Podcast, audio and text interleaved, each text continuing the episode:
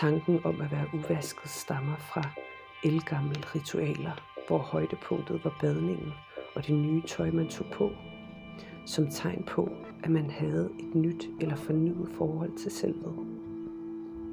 Vi ser, at pigen uden hænder har fuldført en helt nedstigning og forvandling. Hun er vågnet. De værtslige ting, vi plejede at leve af, mister smagen. Vores mål virker ikke længere tillokkende. Vores præstationer interesserer os ikke mere.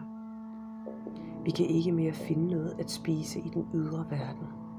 Det er derfor et af psykens reneste mirakler, at hjælpen kommer lige i tide, når vi er på forsvars, når vi er så forsvarsløse. Den sårbare pige får besøg af en udsending fra sjælen, ånden i hvidt.